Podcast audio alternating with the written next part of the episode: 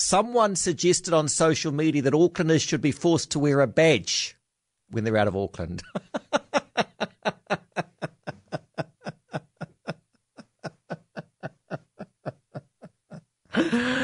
oh, that that made my day. Mark, hello. Hi, Marcus. How are you? Good, thanks, Mark. So, Marcus, look, I live on the North Shore, and um, and I might as well be in Christchurch or somewhere. And I'm not saying that I'm I'm removed from the cluster, but you know we're taking all precaution. Um, we are keeping to our bubble. We are keeping a low profile. Um, uh, many of my friends have been tested, um, and we are we are making sure that we are following the rules. Um, but for some reason, the rest of the country think that all of us in Auckland are infected by COVID and that we shouldn't be travelling. And yet, uh, then we hear that uh, the likes of, you know, hospitality, and I'm very passionate about hospitality because I'm involved, but hospitality uh, throughout the South Island are now crying for Aucklanders to come down and support their businesses. So I re- it's a, you know, but Mark, you've got, sword, you've, not... Mark, Mark, I don't disagree with you, but you've also got to see that the narrative of this that they said that Aucklanders weren't supposed to travel. Everyone went to the Coromandel to their holiday homes. That was the first minute, thing. Marcus, today, so today the government have said that we can travel. No, so but I'm talking about I'm talking about the start of lockdown three that all those people went no, to. No, no, you... but no. So, so Marcus, you just need to understand that now people are saying, even now that we've been brought down to Auckland as in uh, level 2.5 and the rest of the country is 2, we're getting all of these people throughout the rest of the country saying, hey, you guys, you just stay where you are because you're infected. Yeah. Now, but, what, but, but, but, but, Mark, Mark, said, Mark, Mark sorry, is, Mark, you're sounding really belligerent. What, what I'm trying to explain well, to I'm you. not belligerent. I'm not belligerent well, at all. Well, you, you sound it, but I'm trying. You've had your talk. I'm trying to explain to you yeah, what sure. people in the rest of the country's attitude is towards Aucklanders. They were told that it was level three. The police were at the roads at Bombay, and people were driving through to go on holiday.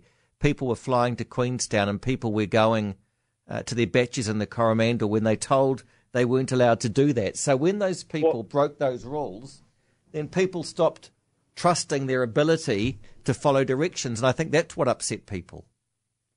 Yeah, but hang on a minute, Marcus. That so so people couldn't fly to Queenstown because Auckland Airport was shut down. So that may have happened in the six hours or so that uh, before when between when Jacinda said we were locked down and when we actually were. But there was a, a, few, a few people that decided to to to um, get on a plane and and and and move to Queenstown for a holiday. But what I'm talking about is there is a prejudice even now against Aucklanders moving throughout the country, which I've experienced today. And I just think the country needs to understand that we're all not infected by this virus. No, but You know, Aucklanders, are- but, but are Aucklanders taking it seriously? Because the fact that you said Well, of course the old, hang on, hang We're- on, Mark, the, hang on, Mark, just let me talk. The fact that you said elderly people are wearing masks, that's not the point. Everyone's got to wear masks. Well, no, It's not just the so- elderly, no, because the younger people will spread it to the elderly. But hang on a minute, Marcus. So that hasn't been made mandatory. So man, uh, mask wearing is mandatory on pu- public transport and planes, Ubers and taxis, and they've recommended that everybody wear masks. But so uh, what I've observed today is that a lot of people are wearing masks because Auckland actually takes it quite seriously. So we get these images of people um, wandering around on Takapuna Beach and whatever. That is a minority, okay? Um, and and what I'm trying to say to you is that Auckland is a is a city of 1.5 million people, and a lot of us are taking it very very seriously. So the rest of the country needs to understand that we're not blatantly disregarding the rules. Most of Okay. us are actually trying to uh, work with this thing. I'm not justifying what people think. I'm just saying what evidence they would have and the reason why they think like they think. But yeah, no regionalism is helpful. And no one can be in two places at the same time. People make their judgment impression from what they read in the news and the narrative. And a lot of that was people leaving the lockdown to go to their resorts and stuff like that. Uh, you know, if you're a Kiwi struggler and you see someone in a you know, with a big mansion going off to some resort. A lot of it's probably um, with Auckland now is about financial envy, I would think, with people looking up there and seeing um, people appearing to, um, you know, with a life of riches. I'm, I'm sure that's what motivates a lot of, the, of people out of Auckland, particularly in the South Island.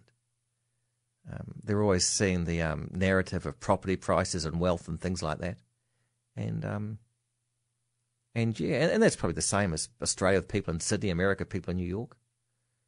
Um, it's understandable. It's not justifiable, but you can see why people look at that and they're flying off to their um, place in Queenstown. And um, yeah, of course, it's part of it's envy and all sorts of things, but you've also got to try and understand why people think that way. Otherwise, we'll never understand anyone.